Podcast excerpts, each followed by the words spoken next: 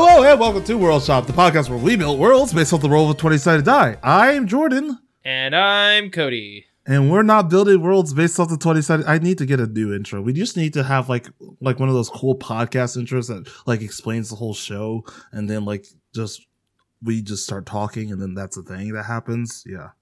Do you want me to plug Bombas socks? What the heck is that? Oh, that was like a, well, I guess I'm kind of out of date here, but that was like a thing for a while. That's like one of the, that's like one of the podcast things. It's like plugging Audible. Oh, use our Audible code right now to get 1 month you could have just to make that a joke that made sense to everybody. You could have just been like, hey, go to audible.com for your free monthly trial. Go to audible.com, use the promo code World Shop, and you'll get, we're not actually being sponsored by them, so I'm not going to finish that. The podcast I'm listening to right now is like 5 years old, and they were that was when Bombas was a big deal. Oh, I now like listening to podcasts and getting the Adam and Eve ads because it's just very funny to me. One of stick this up your butthole, go to Adam and Eve.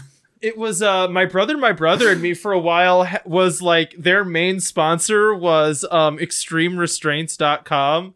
And it was like for 2 years it was just like these three brothers reading like copy about dildos at the beginning of every one of their podcasts. Yeah, no. I think if anybody wants to sponsor us, we will definitely take your money. But that's not why we're here. How are you doing, Cody? I will only sponsor you if you're selling kombucha. Anyways, I'm doing good. You got kombucha mouth right now because you keep going, I'm doing good. Well, I am drinking some delicious kombucha. Oh, you know what did happen, though, is I had a Diet Coke relapse. Oh, no! Cody! Which is where you stop drinking Diet Coke for 3 months, then you get one more taste of that Diet Coke, and now I'm just like, can I go get some Diet Coke right now? We were nearly 15 minutes later, so I could go and get a Diet Coke, which is sick. It's sick. It doesn't make any sense. Are you talking about the stream today?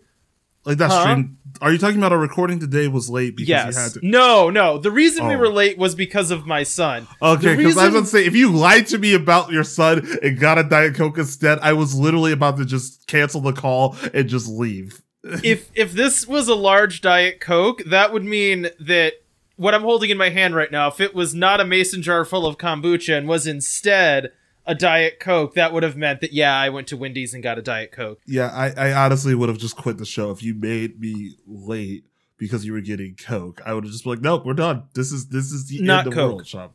Diet Coke. So what have you been up to recently, Cody? And also, I'm doing fine. Thanks for asking. I've been getting back into Diet Coke. But no, okay, so I need to talk to you about something. And here's the thing.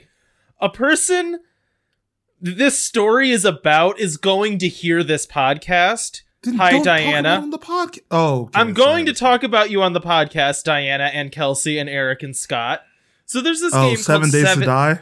It's called 7 Days to Die. And here's what happened. Diana was like, Cody, you should get into 7 Days to Die. It's like Skyrim crossed with Minecraft. That's not true. What it is Minecraft mixed with a broken game. Or, as I like to call it, it's Conan, you know the game Conan? Yeah, or Conan, Rust. Conan Exiles, Rust Exiles. Or Raft. It's all of those games. It's just any of those games. Yeah, it's all of those. They're all the same. That's what it is. It's nothing like Skyrim. That was totally a lie. There are zombies. And here's what happened, and I'm gonna throw them under the bus in a big way here. So, Diana, I'm so sorry for all the things I'm about to say about you on air to my friend Jordan. So I join in, and they're like 20 levels above me, which makes me useless because you have to level to be able to do stuff. They all have like a role that they're very strict about. They have a whole basement full of chests that I both was supposed to touch and also not allowed to touch. And if I looked at... they would get mad. They all had these very serious characters. I made an 8 foot tall guy with giant pink hair who was like 4 feet wide. He looked like Frankenstein with like a pink clown wig and a giant pink beard running around, you know? And I had no idea what to do at all. Zero guidance from them. Like, at one point, I was like, hey, guys, how do I level? And Eric just goes, upgrade walls. I'm sorry, what? What does that mean, though? What does that mean, Eric? Upgrade walls. And he's like, well, just go find a wall and upgrade it. Okay, let's try again. Let's say I don't know how to play the game. How do I upgrade a wall? So I eventually figured that out, and I upgraded walls for 5 minutes, and then that was 5 minutes, and we're still sitting here. The most fun I had was when I found out they could make me a pocket bike, like a little motorcycle, and I went and looted cars to get all the parts I needed for a motorcycle, brought them back to one of our friends, he built me a motorcycle, and then I just ripped around on that thing for a while, right? So, yeah. We're coming up to our latest play session. And they're like, Cody, it's going to be a horde night.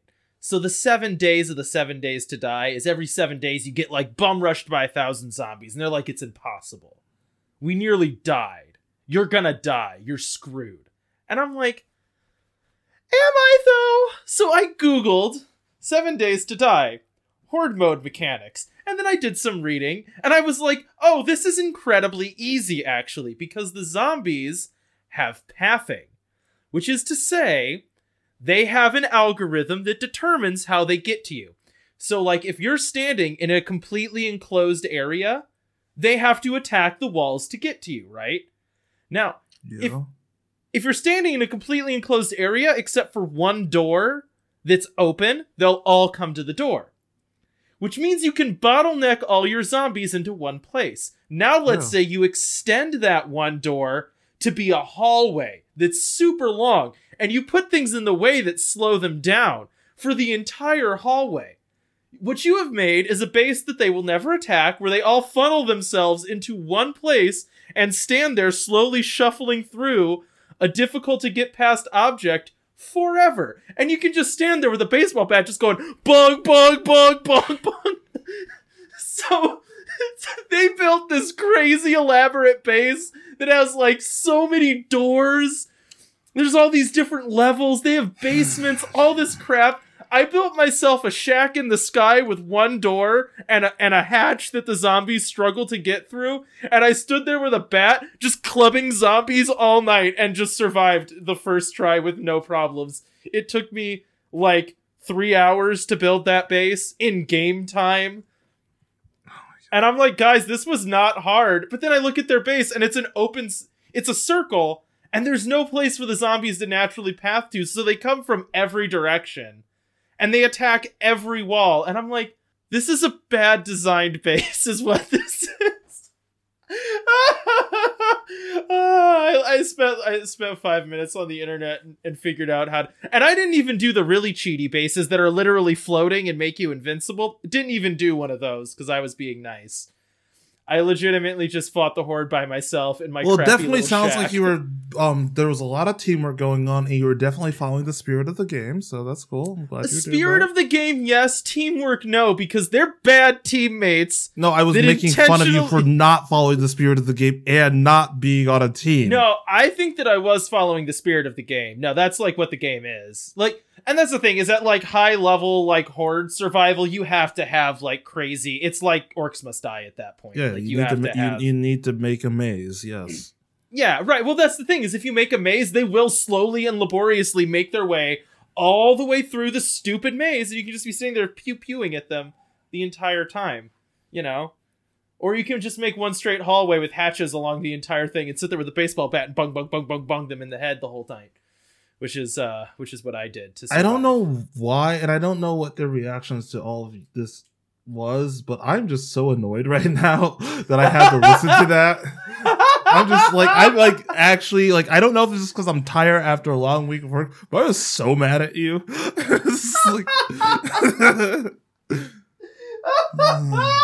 Anyways. Oh my god. So yeah, so you basically wanted to talk about how you're better than Diana, Eric, Scott, and Kelsey. Cool. I'm glad that you wasted 10 minutes of showtime to do so. No, I want you to understand. I want to do that because their introduction for me to this game, like I was new, was me floundering like an idiot while they all made fun of me for 4 hours. And now that you're making fun of them while they flounder like idiots. Now the boot is on the other foot, and I'm like, oh, yes, actually, the tables have turned, the tides have come in, all that stuff, you know. I'm capable of Googling problems. Yes, so it's actually not even you're smart, it's just that you have the power of the internet. Yeah, I did the smallest amount of research and figured out a more efficient way to Cody, make things. Yes, Cody, you're better than everybody else. I get it. Than them. Yes, I'm fine with saying that. Yeah. Yeah, also because they got me hooked on this game and now I'm hooked. So after you talked about how bad it was, you're hooked. Interesting. It is like a broken mess. It's like an alpha game. The zombie pathing is actually hysterical. Hey man, I know very high functioning broken messes. You're looking at one. Anyways, outside of the depression joke. This is a video game. Outside of the depression joke, anything else?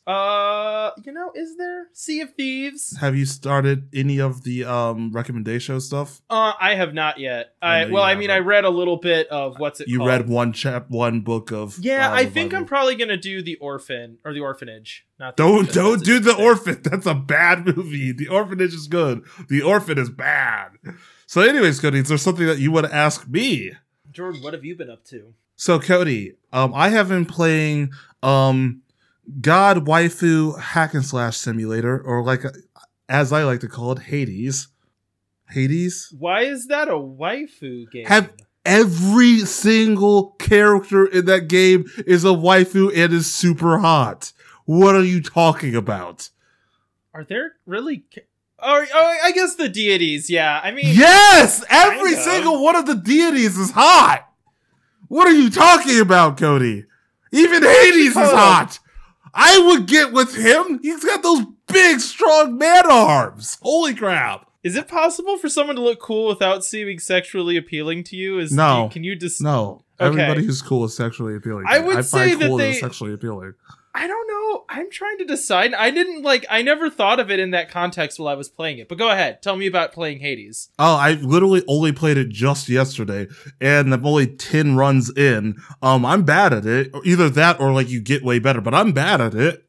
It's both. It is a little bit of a good game, but also it's a roguelite, so you scale as you go through. It gets easier. Yeah, no. Did you make it to Meg? Yeah, that's as far as I've got. I made it to Meg twice. My last two runs were Meg runs where she messed me up pretty bad. Actually, no, the second time I got to her, I got her about halfway down, and then it's I only have 50 health, and I'm not really that strong, so don't think I'm going to be beating you anytime soon. So I just upgraded. Yeah, I have 75 health now, and I'm a little bit better. Meg is and also it's a playstyle thing because you unlock weapons and you'll find out. Which so the weapons I like the sword really well, and then the spear is really good too. But yeah, I'm pretty much this type of game unless I have to figure out a different way of playing. I'm just aggressive, hit until it dies, and the more you attack, the harder you hit, the better you're doing. Is how I'm playing it right now. And I enjoy it. I enjoy the aesthetic. I really do like all the character designs. I know I made the joke right up top that they were all super hot, but I do really enjoy the character designs and think it's very unique in its art style. And yeah, it is that. Hot. Yeah, but yeah, no. I really enjoyed it. I got No,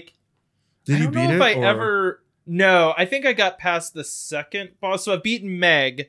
Yeah. And I think I've beaten the next boss, and I don't think I ever got past that. All I know is that Meg and Cerberus are bosses, and I'm not looking forward to Cerberus.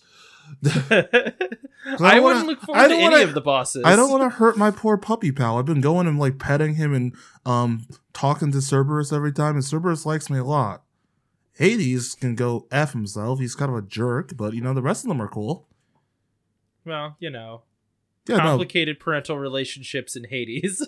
Very interesting. I don't know, and I like that it has a story, but is still a roguelite, and I enjoy it. I really do enjoy the whole run of it. It's definitely hard as crap, though, but it's also easier to figure out. It's been kind of a Dark Souls-ish for the first two little mini bosses, the twins or whatever that throw the bombs. That was one that I died to them twice, and then I figured it out. Is this okay? Move away from them. Hit, move. Well, and or that you can stagger them really easy with the sword. The thing that I like about the game is that a lot of times, like especially I think recently, roguelike has become synonymous with like, I don't want to say lazy, but a certain amount of like low quality or like low production value in the game. Which is fine. I understand that for what it is. Like if you're a solo developer, you can't make art that looks like Hades. You know what I mean? Like that's having very talented people on a team. So I like that this takes a genre that is frequently underproduced and way overproduced it and made it feel really polished and slick and fun. Because I think that a lot of roguelikes miss that as like a necessary step. Yeah, and I like the art style. I think just like even outside of like the character size, like in the actual play zone, like the art style is really cool. The enemies are pretty cool so far. The big guys with the clubs kind of suck, but you know, hit move. Yeah, I also like how much it is like a movement based game, which like you're moving around a lot. Yeah, well, and it's just something that I think makes any shooter or fighting game a lot more fun is when like frantic movement is necessary. They gave me here the long list of reasons why I like Doom. You know, they gave me Artemis's power, and I just was doing like double damage with everything, and I was like, okay, this is good. I'm doing a lot of damage in every hit, so I just got to hit move. The way the builds work is cool too, and like it's different every time because you don't know what you're gonna get, but it's fun that it feels like every time you run through, you kind of end up with like different synergy from these different moves working together or whatever, you know? Yeah. I definitely agree. It's a super good game. It's a super good game. Super cool. And yeah, I recommend it. But definitely, again, I must say everybody's hot. I'm just like looking at the art and I think you're wrong, but it's fine. Sorry. You can't tell me what I'm wrong about being attracted to what I'm attracted to. Oh, you're wrong to be attracted to things. Okay, you know what, Cody? You close-minded. It's not exactly what I mean, but that's fine. You're just like you're wrong about it. You didn't even give more of a nuanced response for me to take anything else from it than what you just said of no, you're wrong. Okay. I think that calling all of the characters waifus is a little reductive. There you go. That's better to be like, you're wrong. See? You see your nuanced response. Anyways, Cody. Yeah. What was last week? There's no way you don't. How do you not remember? We did it with Diana. Yes. Was it Snake World? Yes. It was Snake World. Thank you. I'm actually looking at a snake person right now. Medusa? Or Medusa or whatever? No, I don't think it is Medusa. I don't know who this is supposed to be. Okay, well. Nope, that is Medusa. Yep, you were right. Okay, it's not even that like it was a good guess. It's just like in a game about Greek gods, and you're like, I'm looking at a snake person. I wonder who it could be. There's only so many of them. I wonder who it could be. Maybe it might be Medusa. I don't know. You tell me. But so, Cody, what is this week? What are we going to be doing for the next, 10 episodes? 10 to 15 episodes, maybe? Wait. Say 50 15. Yeah, maybe 15. Who knows? Oh, do you want it to be longer? I don't know. I don't know yet. I'm going to have to gauge it by when I start writing. We'll talk. Yeah. So we're pitching novella ideas, for lack of a better. It's not exactly short stories. It's too long. I say they're still short stories because it's shorter than a novel. But I guess that's what a novella is, isn't it? Yep.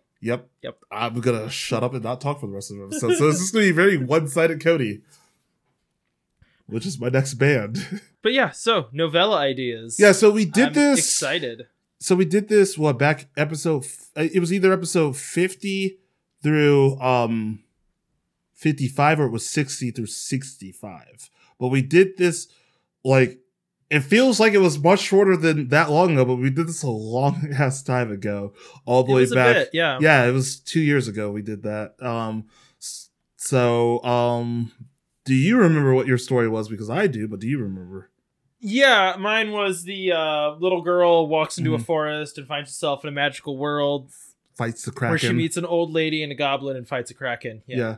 And then I did The Breath, where guy with no memories or confidence meets a girl, and then they discover the world together and fight a Hydra. I didn't remember that was set in The Breath. Yeah. I remembered the story. I didn't remember it was set in The Breath. So we somehow misunderstood each other, and I came with 4 ideas, Cody came with 3, when both numbers were spoken about, but there was a misunderstanding where I went, it's like, okay, I'll just do 4, and Cody's like, okay, well, it's fine if I do 3, so we just ended up on opposite sides of it, and, you know, it happens sometimes, but, yeah, and I meant to send you a question asking if we're doing 4, but I guess I never hit send, because I've just been that busy this week, so we never got that figured out, so we're gonna be pitching 3 or 4 stories and then deciding. I kind of want your opinion on some of mine. I don't know if you want the same thing from me, but yeah. I do. There's definitely one that's losing right now for me. And then there's 2 that are, I think I know which one I want to do, but there's 2 that are pretty close. They're neck and neck right now. There's one that has already won for me, but I want to know if any of the other ones are going to be better ideas. So, I guess, if you have your dice out, we could roll for initiative to see who starts the pitch first. I probably will be starting first. I rolled a 1. I rolled a 15, so. Oh, hey, there you go. Go ahead, Jordan. Okay.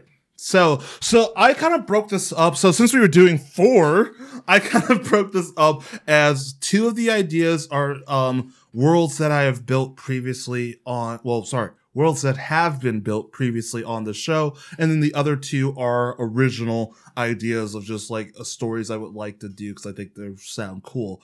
So I'm actually going to do 2 of my ideas at once, since Cody only has 3. So then I'll do 2 parts, then 1 and 1. So this first one, I'll do first with the old stories. This first one will be a continuation of The Swamp from episode 59. So if you don't remember, which, probably no one remembers, a while back, I did a world called The Swamp, in which a small community called The Basket lived in huts and whatnot amongst this world expansive swamp.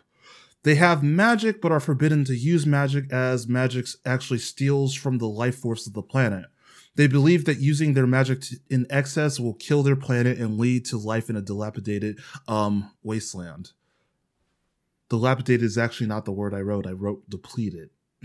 That's kind of they're the same. It's the same, similar idea. But anyways, so by not using magic, their world has truly flourished, but at the same time has become dangerous. The animals in the swamp are much larger and much more aggressive, and pretty much the swamp life can swallow you whole, and just, it's not a great situation. But at least it's not barren wasteland. So at night, there are also these creatures called the skulls that come out to hunt only at night. The skulls are, as I described in my story, in my episode, their malice come to life, the dead souls of the ancient civilizations that just can't rest. So they come alive in the form of thick, shadowy clouds. And the skulls are only active at night, as the light of the sun burns through their shadowy figures during the day. The people of the basket call them the skulls because in order to fully materialize, the lost souls wear organic skulls on top of what would be their heads. So the people of the basket go out during... Also, I probably will forget to explain this because I didn't write this in my little summary. But in the center of the basket is this area called the Sunstone, and that's what keeps the skulls and other creatures outside of the basket. So they do have a guard system where they keep animals out, but they are protected by this divine source. But I feel I remember that. That sounds familiar. Yeah. So the people of the basket go out during the day to explore, hunt, gather supplies. And then recently, though, better halls for supplies and stuff have been found further out near a ruined area. But the elders, of course, have forbidden going to this area because it is deemed dangerous. The ruins are far, far outside of the basket, and the further out the hall is, the longer it takes to get back to the basket, and the longer you stay out, the closer to night. And the closer to night, the more likely you are to be attacked by a skull. There is a curfew in the basket for fear of the skulls, and everyone obeys for the most part, but some are a little bit more daring. And I'm almost finished with the setup, and I'll actually get to the what the story is going to be about. So the basket takes care of its citizens, but for the most part, it provides the bare minimum to survive. Because of this, most people with their pride take it on themselves to provide for their families. So the goal of these people is to not be seen as a burden to the basket, And then this story would follow kind of where I left off in that world episode, by the way, which was episode 59. If you want to go back and listen, anybody, if I do this, I might not. It starts with the character named Jody, whose pride led him to travel further out into the swamp to gather supplies for his family. He cares so much about his family and the rest of the community that he puts himself at risk in order to make their lives better. Jody also cares for his pretty much pseudo, adopted pretty much daughter, Kit, a young orphaned woman who dreams to one day be part of the village guard, protecting the community from outside forces, including the Skulls. Of course, one night, Jody doesn't make it back to the community before sunset and is attacked by Skulls. In her grief and sadness, Kit takes on the role of providing for his family while trying to find answers to why the Skull problem has gotten worse over the years. Kit begs to be granted the right to wield magic, but is rejected by the elders. This leads to her utilizing the magic in order to fight back against the skulls, and this journey will lead to her understanding why the world is a sunken swamp and why magic has such an effect on the world. And then, so I kind of wanted to do this idea, in order for it to be more of a coming-of-age adventure, set in this vibrant, magical world, and just, I wanted to do an adventure story for most of these. You'll see it's kind of tied to adventure, maybe not. I guess the last two aren't as, who knows? But yeah, I wanted it to be more of an adventure. I wanted to do it this person has something bad and has to kind of grow up with their ideas of oh yeah, magic heals the world. I can't just go and shoot a giant fireball at my problem type of thing. And that's kind of what I wanted to attack with this. I think it could very well easily be way too long of a story, but I think that doing it longer, I don't know if I'm underestimating or overestimating how much time we've allotted for these stories. And that's why I'm maybe 15, but it's fine. If I go over, I can make something work. But so yeah. My only concern is my whole issue with writing too much. I don't necessarily do the same thing as you do in discovery writing, but once something starts writing itself, it might go a certain section might go a little long. So I think I could easily get lost in describing the story rather than getting to the point. I know when we did the stories the first time, I did have to limit myself and go point to point to point. And I think with doing longer stories, I'll have a little bit more leeway and free space to do a little bit more than just go point to point to point. But I also don't want to get lost not doing point to point to point. No, I think that's always a tension to keep in mind, though, is that you can definitely write too much. That's possible, Yep. Not every detail matters, and being concise is a good thing. Not every detail matters. So, and then the second story, and then I can ask what do you think about that first story pitch idea? I like that one. I'm surprised you feel like it has to be super long. That feels like it could be a pretty concise story. I don't see why it couldn't. It's kind of just set in one place, right? It's just adventure through the swamp to figure out about magic. You know what I mean? Yeah. And that's the thing. It could, me though, it could be super simple. But you've heard the way I write most of these stories. It's just hey, so this is a nice simple story. Now let's pour some convoluted all over it. And there we go. We have a Jordan story. Yeah, there's no immediate red flags. That felt pretty clear cut about what it was supposed to be. Yeah, definitely tell me if there's immediate red flags. Oh yeah, it's Jordan, maybe not. So, okay. No, that one did not seem red flaggy to me at all. Okay, so the second one is going to be, the second idea is going to be a continuation of the Breath story that I told, like I said, either episodes 50 through 55 or 60 through 65. So the story would follow where I left off from the first story, and then, brief summary. If you remember, it had to do with this character, Samet, who woke up randomly in the Breath with his tiny boat and absolutely no self-confidence. He came across Magdalene, Magda, who wanted to find this magical artifact that would help her make the Breath a safer place so she could start a community where everyone could benefit. Throughout the story, Samet gets his confidence and sees Magdalene defeat an old enemy and become the hero of the Breath. So this time, the story. I would be wanting to write this to follow Samet after he leaves the community of Emery to find out who he truly is, get his memories back, and like what happened that he ended up in this like weird purgatory ocean town. And like his whole idea was like, oh, he doesn't think he's from the Breath, so like trying to find what lies beyond this weird purgatory ocean place. So I plan to kind of like scope out one of the options to what lies beyond the Breath and like have Samet navigate his past if I did this story.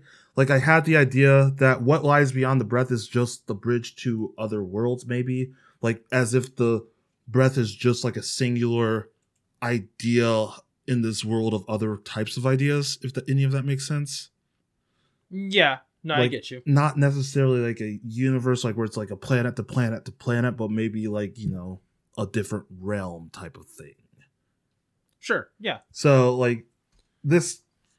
So wanting to do this again, because I like the characters that I developed last time.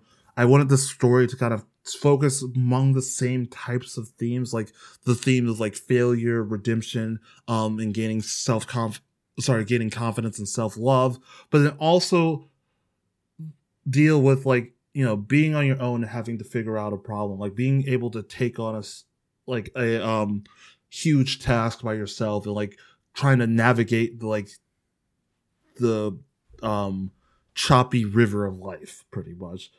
And so I wanted this to be like Samet's, the character, like Samet's big adventure, and like that's going to be something that he does for himself and does for his own needs, because like in the last story he was literally just a supporting character for Magdalene. Yeah, and like I wanted to do his side of the story rather than just being like, oh yeah, you once again are just like helping someone else out. I want you to have like your own agency in this story. But of course if I did this story, I would plan to have Mag to come have a little cameo in it, because, you know, I love fan service and I love the character I created because she was perfect. I was going to ask that if Magda was going to come back in this story or if it would just be Samet. Yeah, she died actually, and you never see her again. Let's do what a lot of movies do and kill off the main character from the first movie off screen.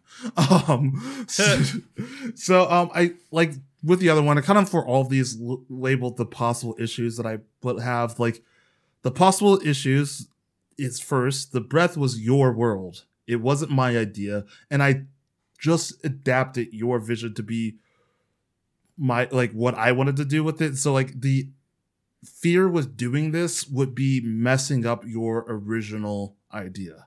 Oh, I mean, I don't think that matters. I'm not. Well, it matters to me. I wrote that like 3 years ago. I don't remember what it was supposed to be. So. Oh shoot, we are coming up. You know, 3 years, aren't we? But I don't. I'm not mad. I know you're not mad, but it's like it's your. It's not one of my original ideas, and I've like the idea of wanting to create like deeper lore into something that wasn't mine originally does feel kind of weird, even though like I would like to do a story in this. It feels a little bit weird. And like with the first one, I think it is something that could very easily be way bigger than it needs to be. But I mean, again, with all these stories, I have a plan of what I want to do. I know exactly where these stories are going to go. It's just, can I do that in 10 episodes? I did it in 5. All right, so yeah, any red flags with that one?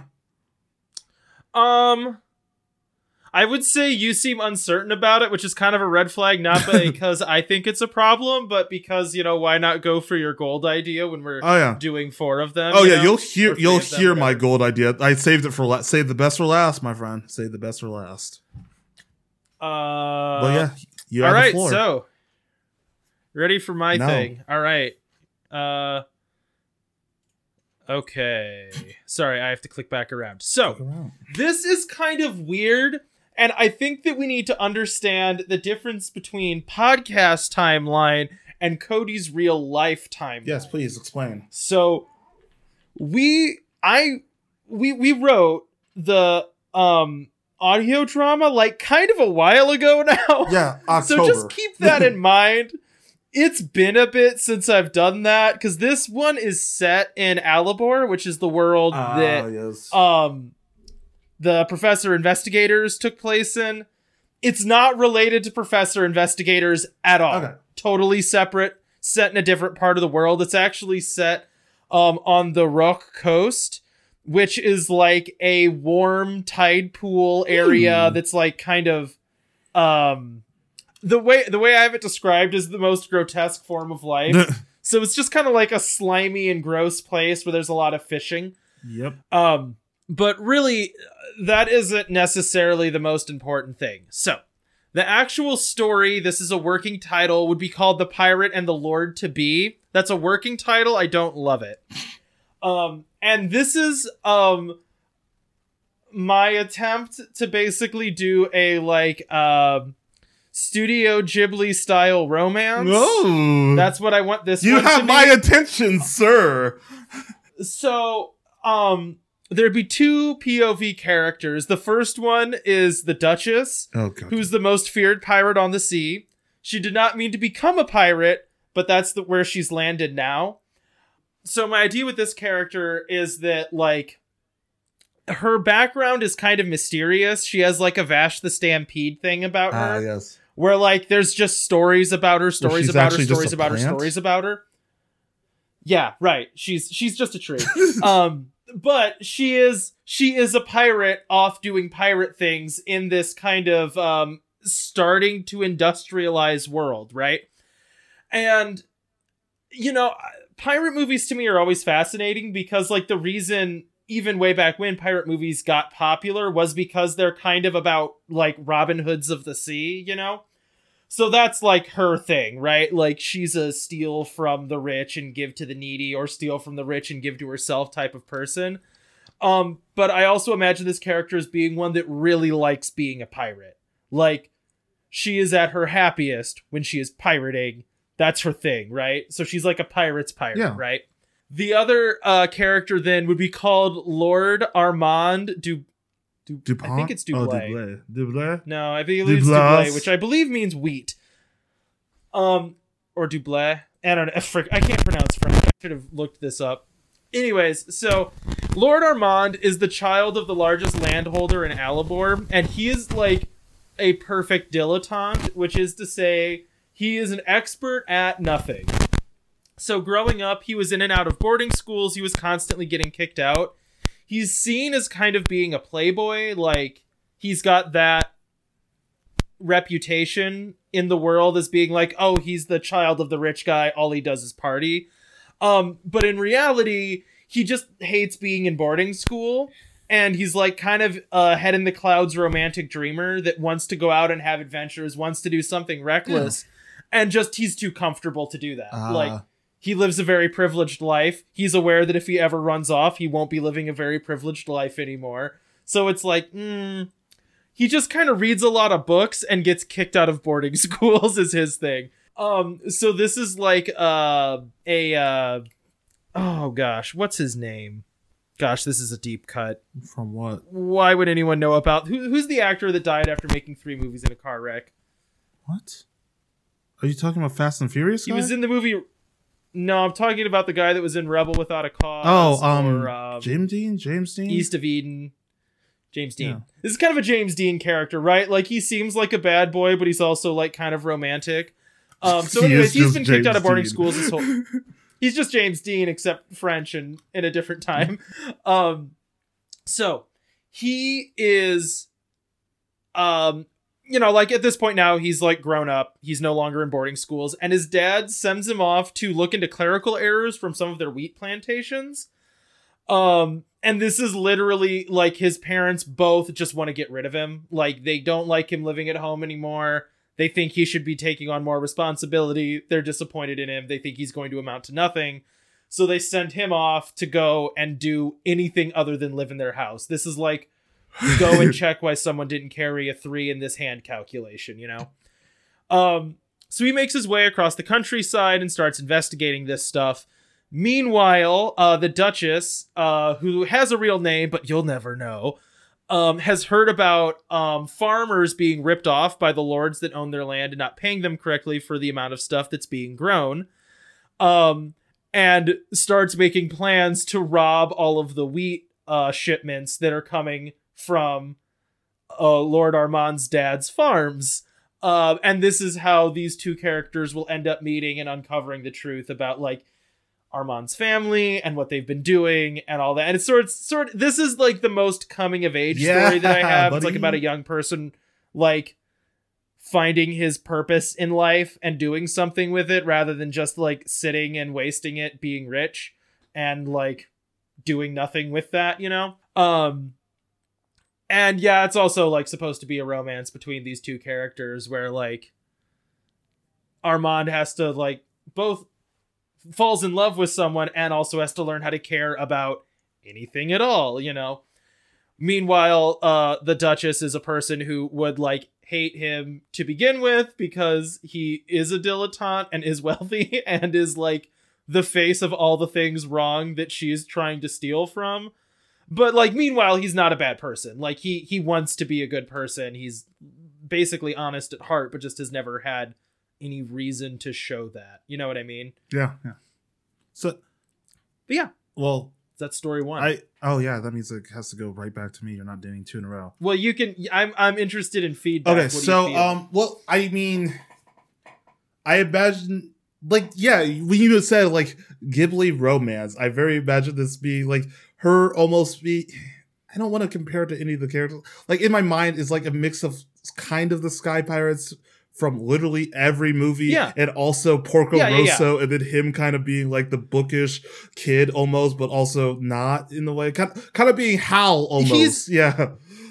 He's got Howl energy. I think that's very true. And, like, none of these things are exact analogs. Like, I don't think this exact romantic pairing has been done in exactly a Studio Ghibli movie, but things a lot like it have been done. You know what I mean? Go on.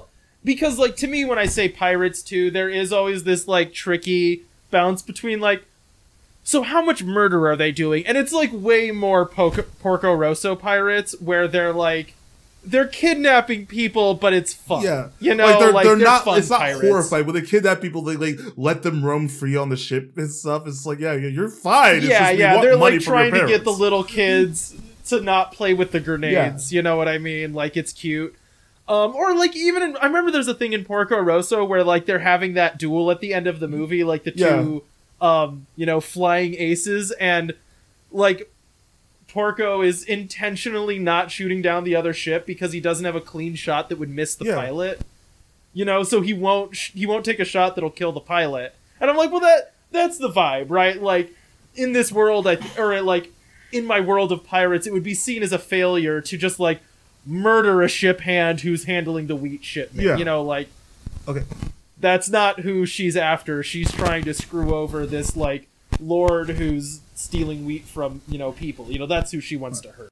All right, well, okay, that was my idea. I mean, of course, your first idea was a romance. Are all of your ideas romances? Not necessarily. This one is a romance. The other two could be romance. This is, like, I would say this is romance with pirates. The other two would be, like, pirates with romance. You know what I mean? Okay. So anyways. It's me. That's me. Holy crap. Oh, okay. So this idea is definitely, like, the most Jordan idea of all of them, where it's, like, convoluted. And, like, this one, like, I like the idea, but it's not, like, excitement. It's, like, I would like to write the characters in this. So this is one of the ones where this is a completely new world that I've never done. So it's going to be a little bit more of exposition setting this up. But this is just going to be called Brothers. So, like, in writing these, like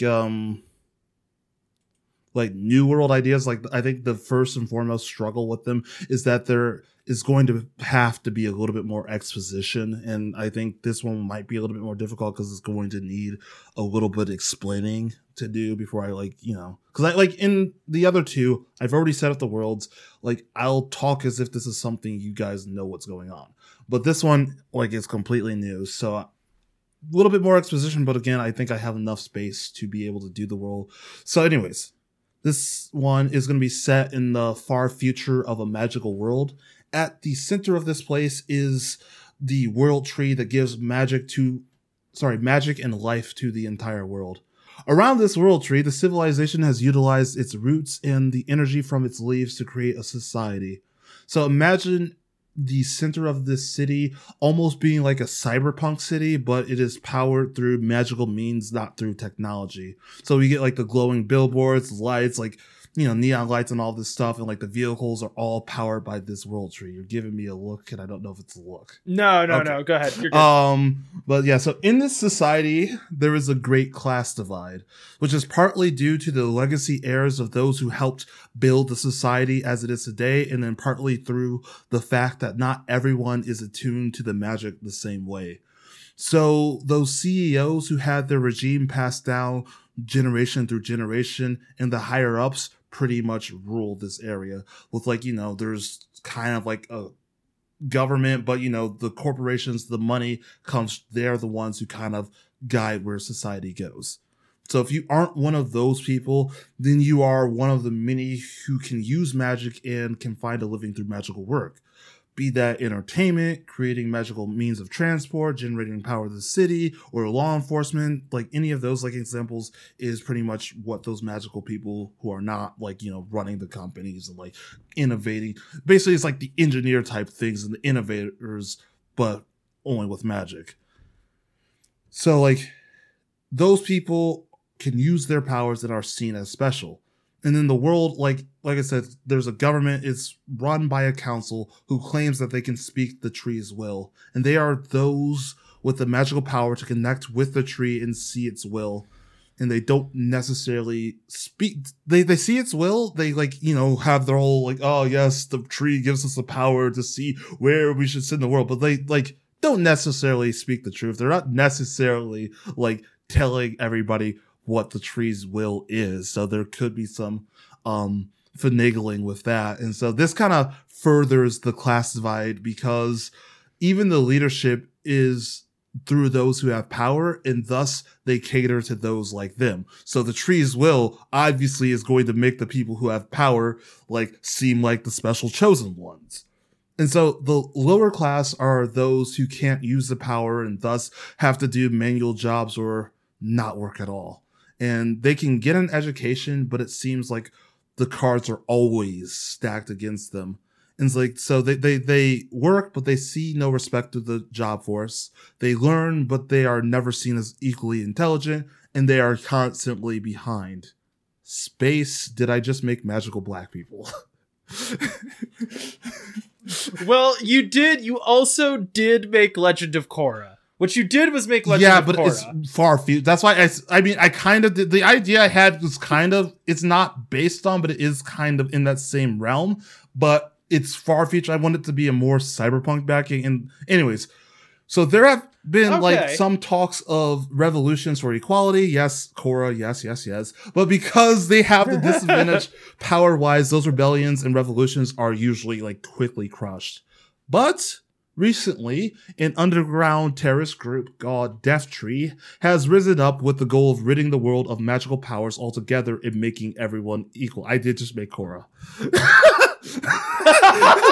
And so, but their plan is to bring death to the World Tree. They want to destroy the World Tree in order to, you know, their idea is Death Tree, start from zero. We're going to destroy the World Tree. Everybody's equal. Those who have been lying to us through society, those who have been like, oh, yes, we're special because we have all these created all these technology, all that goes to zero immediately. And therefore, everybody's equalized. It's going to be chaotic and hectic at first, but their belief is that through the chaos, they can come to a society that is more unified eventually. So, all of that being said, like I said, very convoluted Jordan stuff. My goal for this story is not to tell this worldwide action story. Like, I don't want it to be like this huge battle of like measures. Not, I don't want to be like huge shootout scenes and stuff like that. But I wanted to tell something a little bit more intimate than that. The story would go back and forth between past and present. I also wanted to do the idea of a non-linear story where I have scenes of like these characters past and also the present back and forth. This is why I think this is too big. But anyways, sort of go back and forth between past and present and start by following two kids as they grow up on different sides of this class divide. So Jackie Preston is part of the family who created the magical subway system. So he has always been super well off. Unfortunately for him, he grew up without being able to use the magical powers, but he is still accepted by society because of his family. So then he grows up to be a member of a special division sector of the law enforcement that is in charge of stopping terrorists and keeping the peace. I have a feeling you see where this is going. So River Samus, he grew up in a family without the power and has always struggled to make it in society. He and Jackie met at a very young age because River's father was a foreman at Jackie's family's plant. So they became friends, almost like brothers, the title, very quickly. But soon River realized that he and Jackie would never be seen as equals. And as Jackie moved up in society, River slowly became a revolutionary who he now leads the Death Tree organization. So the story would both follow like as they're growing up and kind of like you're starting to see the divide in the friendship and then like come back to when they clash in their ideals clash of like, okay, River's idea is, you know, start at zero. Everybody needs to be equal or this world is going to eventually fall apart, even if I'm not the one to make it fall apart. And Jackie's idea is that we need to sustain peace. This works. You know, it's hard for some people, but this way of living works. It's just we can't have revolutionaries standing up because you'll destroy the chaos that comes from, you know, destroying the Death Tree. Like destroying the balance would be detrimental to society. Everything will fall apart. And so it's like the idea of equality versus sustained peace. And that's like the story that I wanted to do, this like battle of wills kind of as we go through the character building. I mean, I think the only thing that to me is like a red flag about that is you spent a long time just describing the setting to me and all the detail that would need to be there. And you also want to do flashbacks, and that feels like it could be too long. That's the one that I would say, like, this one feels too long. Not that there's anything wrong with the idea of the story, but that feels long. That's the thing. It feels long. But like, I mean, like, I mean, again, this is not the story I necessarily want, like, I'm like gunning for, but like I have the idea in my head of like how this would go. Like, it would already start with like Jackie going on the mission to like, oh, you know, they discovered the base of the Death Tree people and then getting captured, and then like the flashbacks and the like fight with his friend, and then, you know, who knows what happens to the World Tree. Yeah. But yeah. Yeah, that one definitely feels like there's a lot of ground. Yeah, dude, it would be a great movie though. It might be a great 3 or 4 movies. Geez. Or just a limited 10 episode series. That's your 3 or 4 movies right there. Altered Carbon, but it doesn't pitch it suck. To Netflix. I would love to be a writer. I would love to be a writer, but I don't think that's ever going to happen. Okay. All right. You ready for story idea number 2? Okay. This is unrelated. I do just want you to know that right now I am listening to Train by Drops of Jupiter. Can you say that? Yes, Drops of Can Jupiter you flip that Train? Around and say that correctly? Thanks. Oops. Anyways. All right, the second idea is called Space Truckin', but that title would need to go because I wrote Space Truckin', and then as I wrote it, it became something else. It might be called Space Mail, or You've Got Mail. You've Got Mail. Let's do that 90s movie with Tom Hanks, but only in space. Right. So this is one that, like, I started this and I was like, I don't like this idea at all. And then I wrote more and I'm like, and now I love it. There it was. I just found out that I love this idea. So, my base idea is a adventure through space with a group of disparate aliens, right? It's just an ensemble cast of fun aliens. That's really the story. Is this like to everything the long, else lonely is secondary. Planet, that one, is this your way of doing that? Yes, it's exactly that, Jordan. Yes, it is. Shut up. Don't tell them.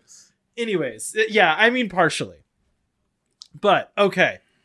Here's the part that I like better.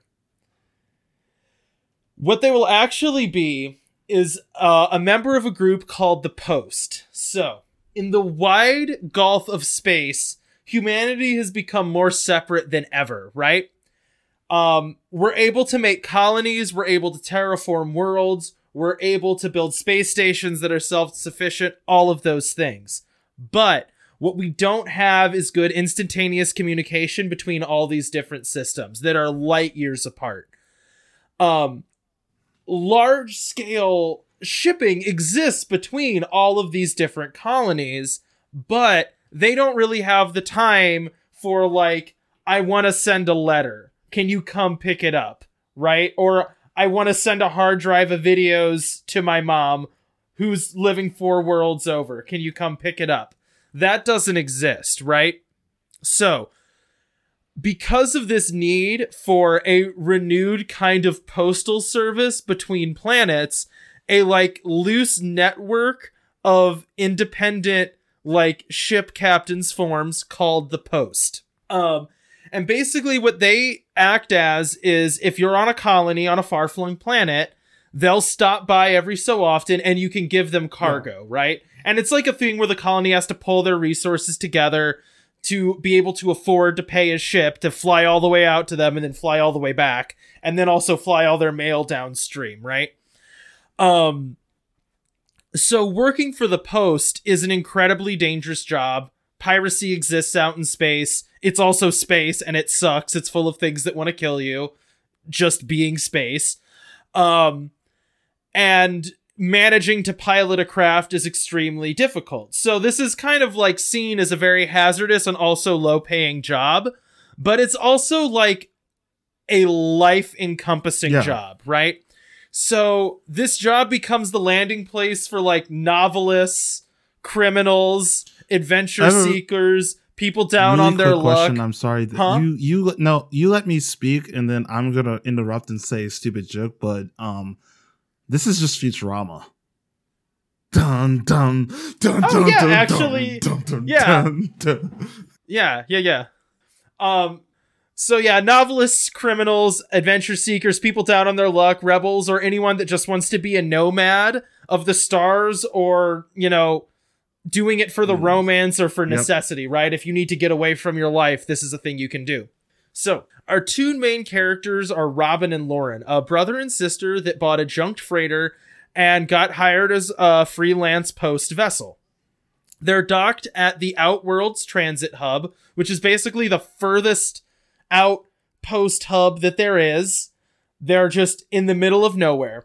And now all they need to do is hire a crew and get lost in deep space, right? So that's the start of our story, is this kind of like younger brother and sister own a ship and they need to collect a crew of people to pilot it with them and keep it running and then start getting jobs out in the nothingness.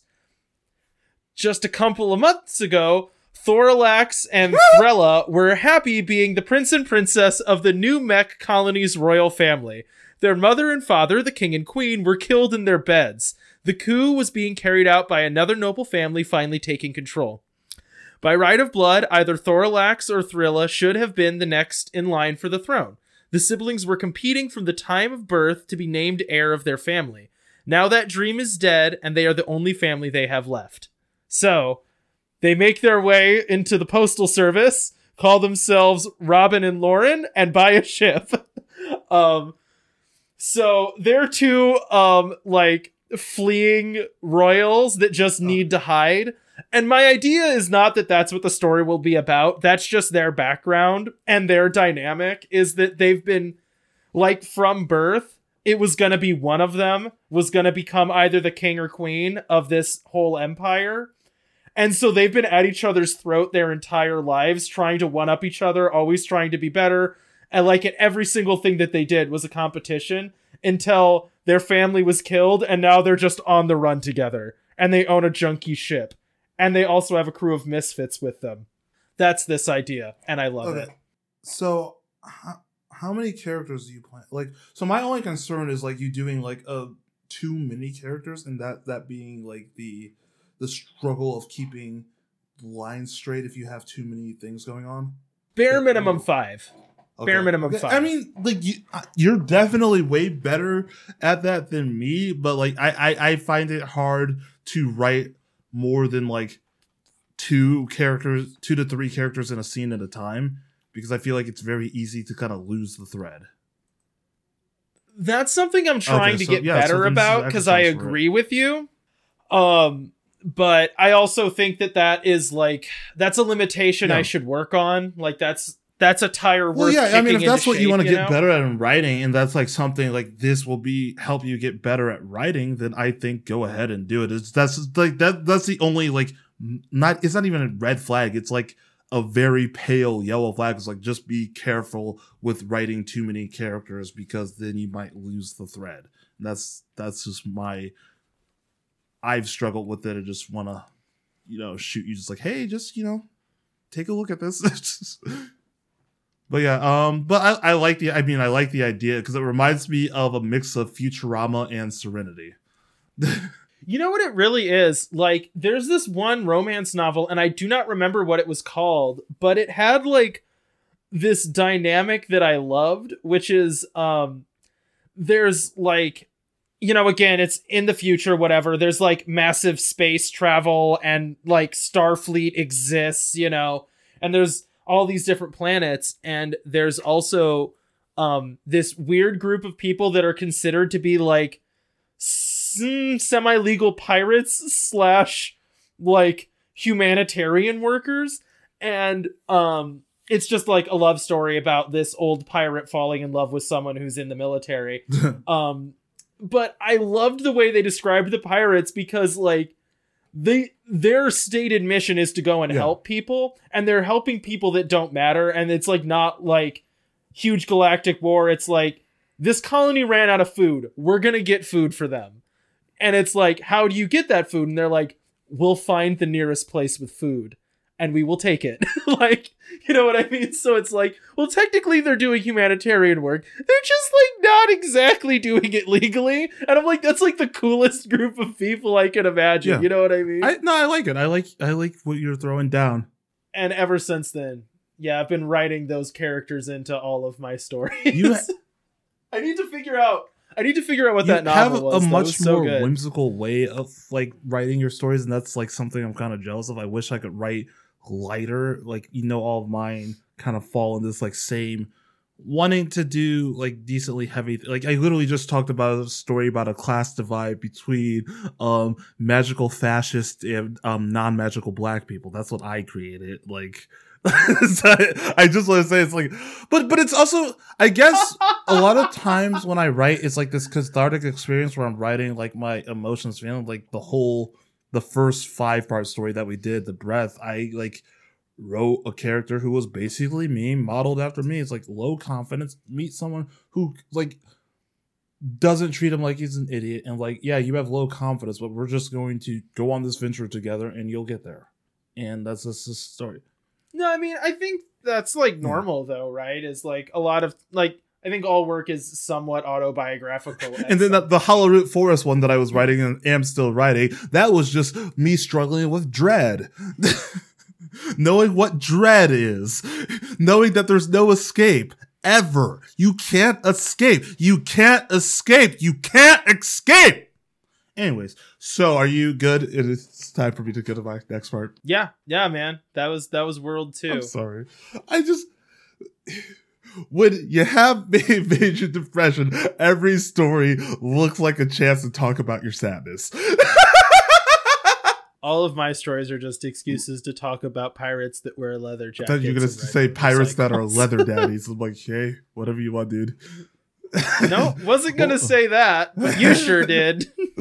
Okay, so this last one is the one I definitely want to do. You might hear the enthusiasm pop back into my voice, but I don't have a real title, but the like placeholder title is Anomaly Hunters Incorporated, or Anomaly Hunters Inc. is what I have right here. So this last one is the one. So I know for the audio drama and some of my other writings, I've kind of been on the hit of paranormal investigators. But bear with me.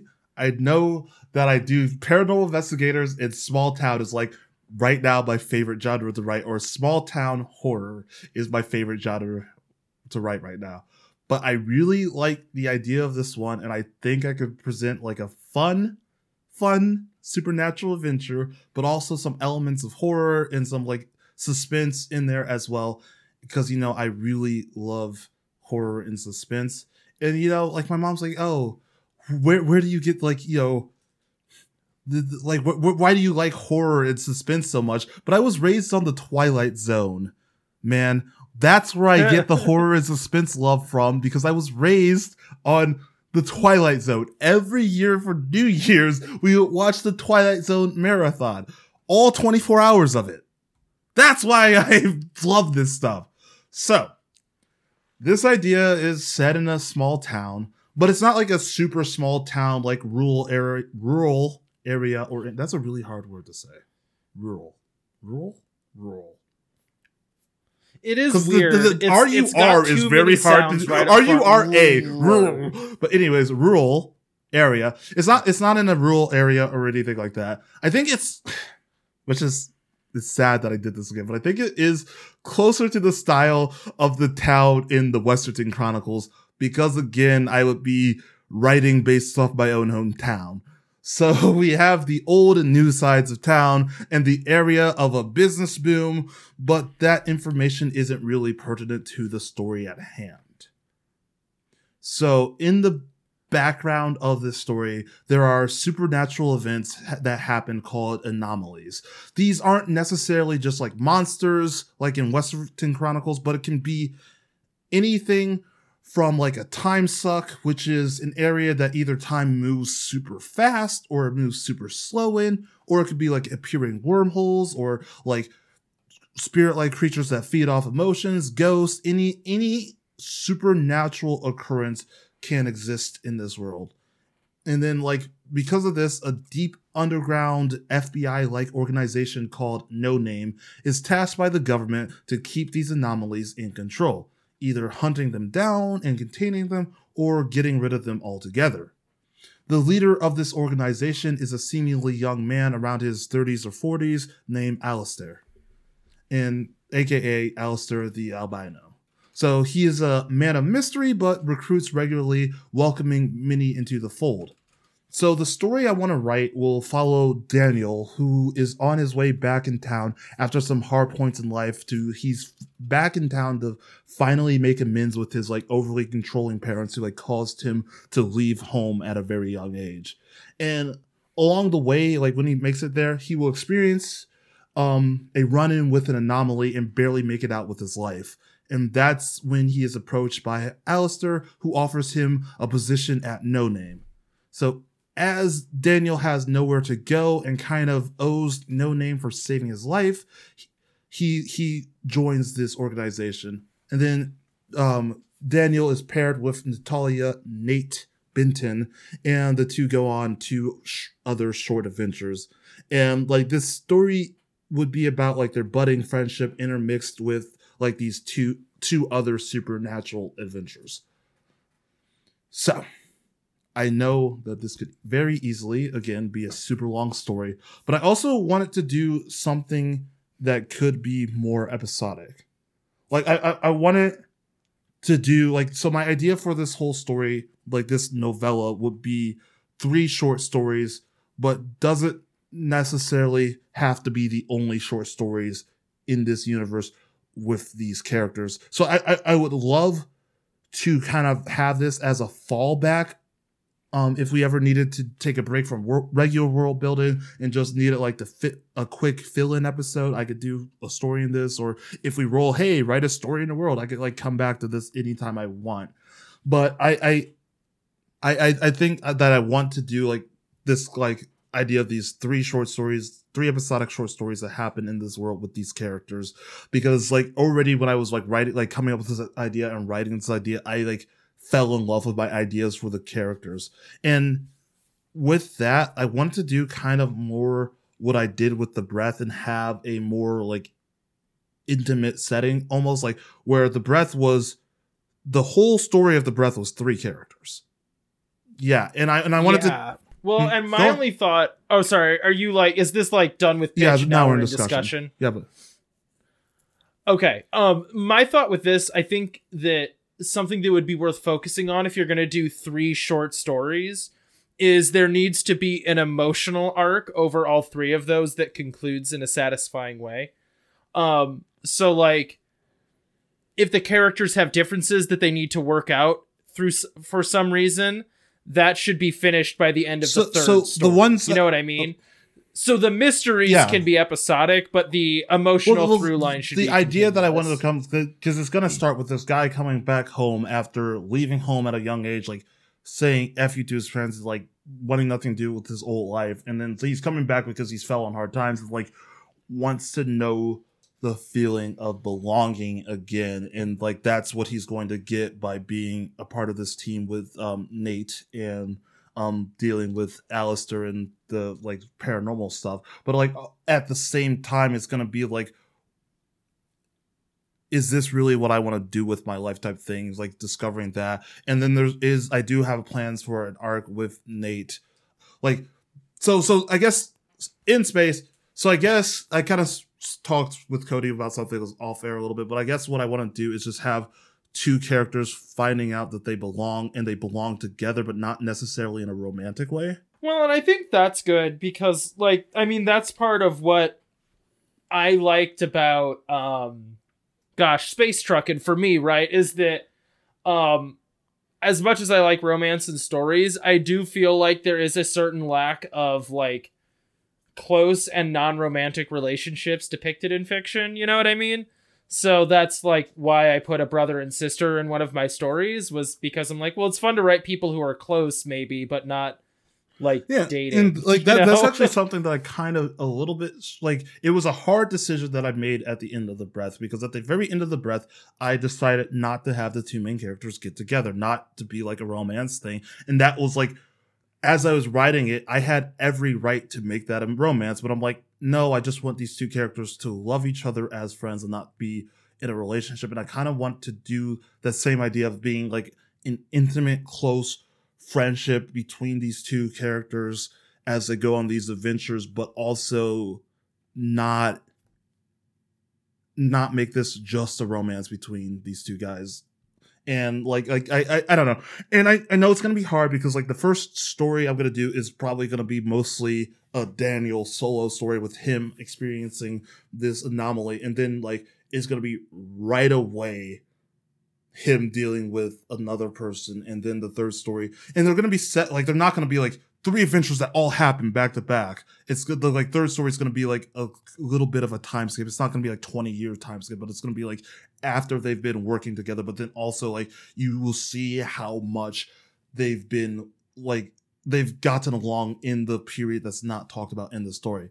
Then again, it's also going to be a thing that will be open that I can go back and fill in some stories if I want to later. But like I think I like the idea of having this open so I can continue the story, because I really like the idea of paranormal investigators. It doesn't have to be monsters. It's like Doctor Who deals with all sorts of weird paranormal stuff. It's kind of like that idea where it's not always like, oh, they have to fight a vampire, or oh, there's a werewolf. It's like, hey, maybe sometimes they might walk into a room that gravity's upside down and I have to figure out why. And yeah, it's just that idea.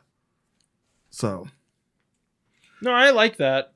I guess I'm overall with this story is like, where do you think that, are there any outlying red flags, or do you think that my excitement for this is warranted?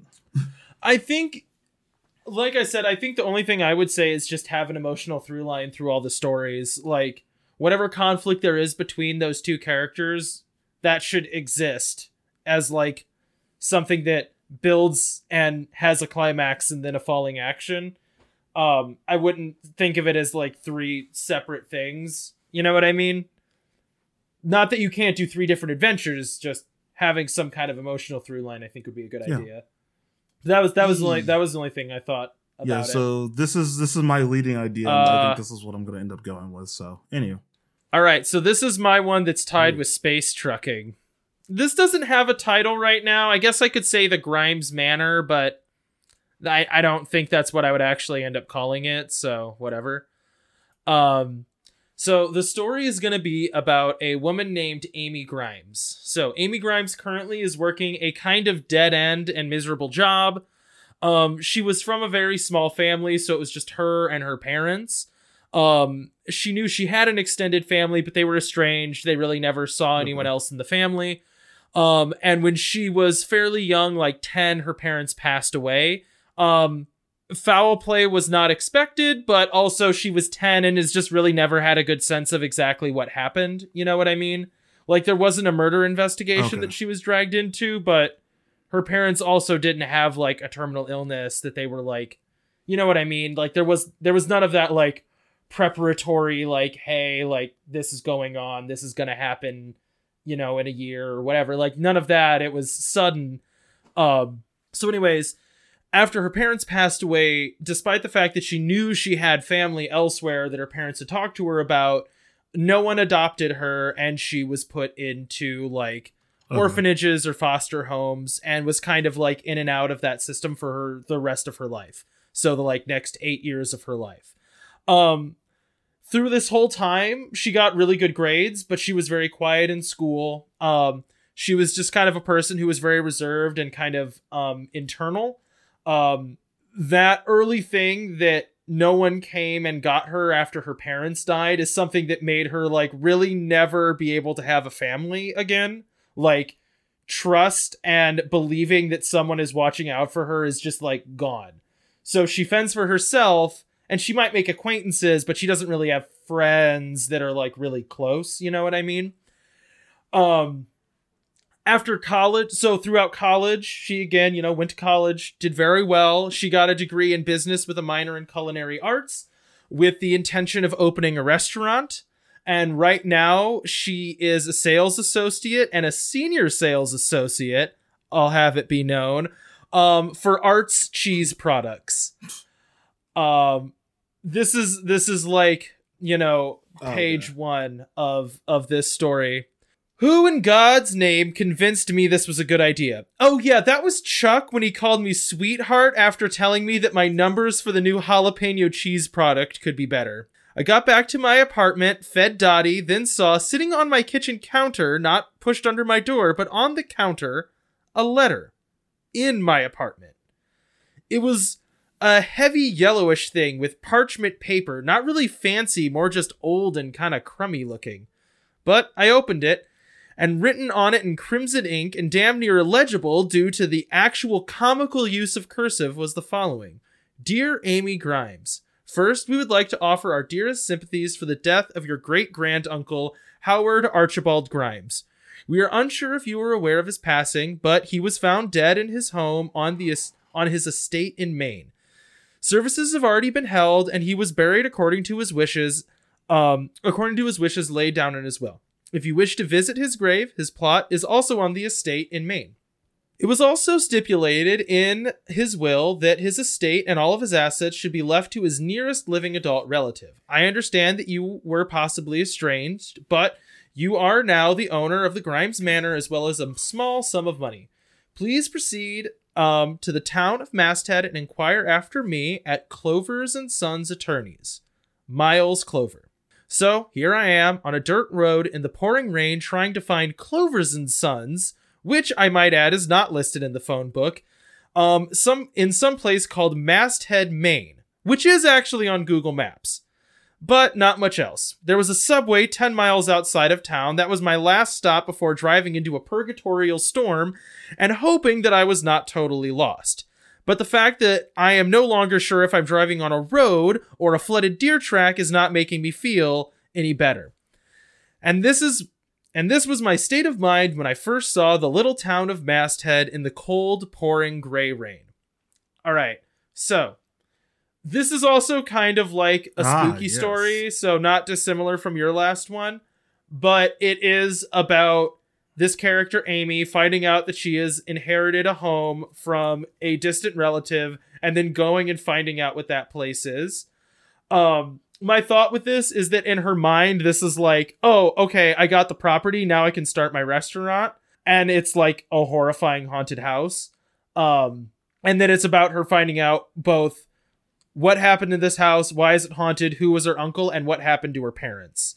So this is kind of like finding out that she's like a branch of a very creepy family. You know what I mean? Interesting. And like a homecoming back to that and discovering what it is. I think this right now is the one that I want to go with, but I also might do space trucking. I like the idea of space trucking, but you know me and I like creepy stories. Yeah, well, and I like this character, this kind of like embittered, like she's both looking at this as like a payday, like, oh great, I have money now, you know, like I'm gonna quit my job. But then it's also, you know, like creepy horror story. I like a sighing reaction to the supernatural. I think this is my love of Hellboy coming out, of like, you see a ghost and you're just like, oh, frick. Oh, it's a ghost. Oh, dang it. Oh, it's a ghost, isn't it? Oh, I hate these ghosts. It's like that reaction to the supernatural, like Hellboy reaction I love. That I loved. I think it was in the first one where he's just like, oh, not again. It's just like, this is like, now crap. You're going, now you're like, going to stab me. Great. It's just like, I love that reaction to the supernatural. Whereas to them, it's not supernatural. It's just paranatural, where it's like, this is something that's like abnormal, but it's not super. So screw you. Leave me alone. Yeah. Yeah. It's more of a nuisance, I like that kind of feel of it. I honestly, either of those last two ideas are really good. So I think, honestly, all three of yours were things I would enjoy hearing about over the 10 to 35 weeks that we're going to be doing. 10 to 35? Oh, God. Yeah, no, we're not doing 35. But yeah, like the 10 episodes. And I mean, eventually the audio drama will come out. But, you know, we still got one scene to do and editing music. It's coming along, guys. The audio drama will happen. We didn't forget. We're not lying to you. It's going to happen. It just took a little bit of time to get things together. Okay. Yeah. And then one of us had a baby or something. I don't know. So, yeah, no. I'm excited to hear stories. Actually, no, I was going to say let me know when you decide, but no. Go ahead and let it be a surprise, because. You'll find out when I start. I don't like, you know me, and I hate surprises so much, but I do like the anticipation of like finding out which one you're gonna go with, and then like finding out the story unravel as we go on. It's gonna be harder for 10 weeks because I also don't like not knowing what happens, and then to like have it be like a little bit longer of a setup, a longer of a climax, and like conclusion. It's going to be like, what's going to happen? But yeah, I'm interested, especially if you go with the creepy one. I feel like you could definitely build some suspense with me and have me pulling my hair out. Hey, Jordan, do you want to, because you did 4 Worlds, do you want to hear one of the ideas that I had that didn't make it? Yeah, of course. Yes. One of the ideas I was tossing around was a mermaid romance story set on a planet with like aliens. So it'd be like, right? No, that was top of the list for a while. It was going to be like an alien race in an alien society where they all live underwater and they're like mer people. And then 2 of them fall in love. I don't have any idea where that was going to go. That was all the further I got. And then I had other ideas and I was like, that one's going to die. So that's the one that you're not going to get to hear. Thank God. I'm really glad. I'm really glad that you, like, I'm not saying, I just, you know me, I'm not the biggest fan of romance stories, but also mermaid, floofy doofy mermaid story on a water planet just doesn't sound like anything I'd be interested to hear. It sounded so much fun, but I'm just not ready for it. I'm just not ready for it at all. Also, this one might be a romance as well, just so you know. It's fine. It's just that I wasn't ready for it to specifically and only be a romance. So, anyways, Cody, I guess we don't have to roll or anything because we're going straight into this. Yeah. But is there anything else you would like to say about this upcoming series? I'm afraid. Okay, so anyway, I'm scared that I'm going to go too long, or I'm scared that, like, especially when you're like, oh yeah, you need to have like an emotional through line. I'm like, what if I don't have that? Oh no. I'm scared that I'm going to let you down, buddy. I think it'll be fine. It's going to be, at least it's going to be an entertaining story, because like this, like the first of the teamed up supernatural stories, I think is really fun.